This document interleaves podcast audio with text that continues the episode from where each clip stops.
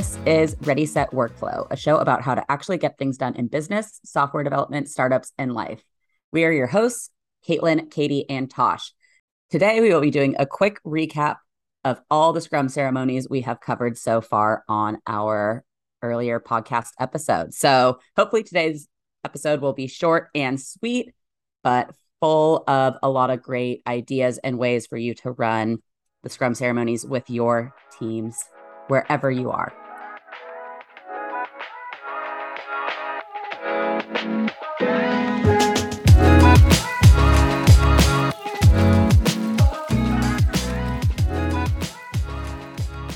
today's question of the day is what is your go-to drink order when you're on a flight? Hopefully everyone has this like already in their back pocket because you know you're on the flight, they're coming around. It's got to be quick. You don't want to be that passenger that's holding up the other people on the flight from getting their relaxation beverage of choice. So, Katie, what's your go-to beverage order? Okay, I have to give an explanation. It depends on the time of day. Number 1. So, if it's a certain time of day where I need a little caffeine, then it's going to be a Jack and Diet if it is a time where I get on Alaska flights, you get a nice little cheese board. So then I'll probably get a nice glass of wine with it, red wine. And if it's just like standard day, who knows what time it is, I have to choose one drink. It would probably be a vodka soda at this point. If I have to choose one throughout the day, I suppose that'll be it. What's great now is flights have the real lemon and real lime juice on there. It's this powder. That does not sound real at all. I know, but it's real, quote unquote real. But it's great because it actually adds a lot more citrus flavor than, you know, the tiny little bit of lime that they would put in there and not even a lime that they would put in there. So that's fantastic. It's like the Splenda of citrus, is what you're saying? Yeah. Okay. Yeah. Some flights are now offering hard seltzers, which I'm a fan of, obviously, Team Hard Seltzer over here. And the last thing I'll say is one time I did a calculation on the ROI based on how much volume you get with the ABV. It's the most bang for your buck is wine. Good to know. They put in, like, they give you a pretty solid pour most of the time. So can't complain. With the little, the bottle, you can normally like pour yourself two glasses, which is nice. True. Good point. Wow. Well, thank you for that very detailed explanation. Hey, I take a lot of flights. Yeah. Awesome. Caitlin, go to beverage order. I will always start with a mimosa because it's normally morning or daytime. I, I hardly ever take red eyes. So classy. Yeah. And and I feel like, you know, you need to boost your immune system when you're traveling. So you get a little sparkling wine plus the OJ, and then you're like good to go. And then I'll normally switch to red wine if it's like, you know, the connection, there's delays. I've had too many mimosas at that point. Switch to red. That's it. Less detail. Solid. Yeah. Great idea about the vitamin C in orange juice. I didn't even think about that. My go to is usually a Jack and Coke Zero, actually. Delicious. So Southwest has Coke Zero. It's my Coca Cola product of choice. So Jack and Coke Zero or red wine if I'm traveling like overnight internationally. Just keep on stopping by my little seat and refilling my cup. Love that. Until you pass out. Exactly. Is that how you're supposed to fly? Yep. I like this question of the day because it's full circle and aligns with what our our episode's about. Because I think the first question of the day that you ever asked was what our go to drink for happy hour was. Mm. True. Now everyone knows all of our drink orders. Exactly. Wherever we are, if we're at our home, if we're at a bar, if we're in the air, you know what we're ordering. If you see us out, now you know what to buy us. Exactly. So many free drinks coming our way, but not in like the weird, creepy way. All right. So, like we just mentioned, today's episode is going to be all things Scrum ceremony related. And just for context, the way that we run our sprints is we run our sprints in two week cycles. One week for me is way too short. It's hard to really gain momentum. And then by the third or fourth week of a single sprint, it just is a grind. Personally, love a two week sprint. I think it sets you up for a really great cadence. And we run our sprints from a Monday to a Friday. So it aligns with the work week. And so while we are breaking down all of these different ceremonies, um, we'll kind of give you like the start day, you know, kind of where they fall within a, a normal sprint cycle for us. But just know that we do run in a two week sprint and we actually run it for, we are currently running sprints for multiple teams.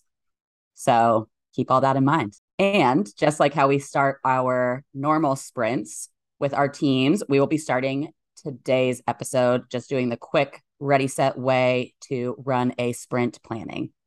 The ready set way we do sprint planning is number one, we have it on the first day of each sprint with each scrum team. So separate meetings for each scrum team on the first day of the sprint. The things we cover are logistics. So, what are the dates of the sprint? Are there any holidays? Who has vacations out of the developers? And then we go over high level themes. So, no sprint commits, just high level themes when you're doing the meeting, always have some physical document to review. We have a spreadsheet that we always talk about um, to just have something to project so everyone's focused and looking at the screen. And then finally, end with a stand up. So, again, this is just a 30 minute meeting doing logistics, high level themes, and then you end with a stand up all in that 30 minutes. And that is the ready set way for sprint planning. Thanks, Caitlin, for sprint planning. So, next up, we'll talk a little bit about stand ups. So, the ready, set way that we do stand ups, we schedule one every day for 15 minutes. We do time box for 30 minutes to not rush. So, to leave a little extra time, especially if you get into that 16th minute topics. So, every day for 15 minutes with each scrum team. Of course, there are certain days like with sprint review and with refinement that we don't do the stand ups, but every other day we do them. During the stand up, we review each story by story from most to least done. And we cover within each story what was done either today, because we do our stand ups after our devs have already done some work that day. So either what was done today or what was done yesterday, what work is remaining on the story and are there any blockers? So having a discussion about each of those tickets. And then if there are any 16th minute topics so maybe releases or hot fixes or anything else that we want to cover we save that and reserve it to the end. If we need to dismiss certain team members we do or we keep everybody on depending on the topic and we can reserve that extra time for talking about that. All right so we've talked about the sprint plan and then how that transitioned into stand up. One of the other main ceremonies we have during our sprints is a weekly refinement. So the weekly refinement, we spend about one to two hours per week with the entire team that's going to be working on that product's code base. We get everyone virtually in a room and we started off with a question of the day just to get everyone unmuted and talking and kind of just ready to brainstorm and review each story that we want to be worked on um, either in the upcoming sprint or maybe you know the following ones. So we would go through and we review it story by story starting with the story title and then talking through each point of the acceptance criteria that we've defined. This is how you'll know that a story meets your definition of done but the sprint refinement is really a time to allow for questions and clarifications. Your acceptance criteria can be modifi- modified, it can be consolidated, it can be split apart into separate stories. It's really just a time to get team buy in and alignment so that the developers understand what is being asked from them in terms of functionality by the business. And then we highly recommend using our own Slack integration called Ready Set Estimate to size and estimate your team stories so that you really understand the level of effort that's required. And if you're the product person, it's a great way to kind of relay back to the business how long or, you know, just how development intense some of the features that are being requested will be going forward. And you can use that to really plan out your roadmaps. So go ahead and download Ready Set Estimate and integrate it with your Slack ASAP. Sprint planning, your daily stand ups, and your refinements are kind of the nitty gritty day to day meetings that we have throughout our sprint. We have them either every single day or every single week with our Scrum teams. And then at the end of our two week sprint, we have our final two Scrum ceremonies. So the first ceremony that we do on the last day of the sprint is sprint review. We start this ceremony with QOTD also. We try to keep it a shorter QOTD because you do have more people in the meeting, including stakeholders that may be executives, um, people with busy calendars. So keep it a short QOTD if you're going to do one. After that, the person who's running the ceremony, so this could be the product owner or the scrum master, just does a quick review of the themes for the sprint, and then the demos start. We only demo things that are that meet our definition of done, which means they've passed two rounds of QA and a code review.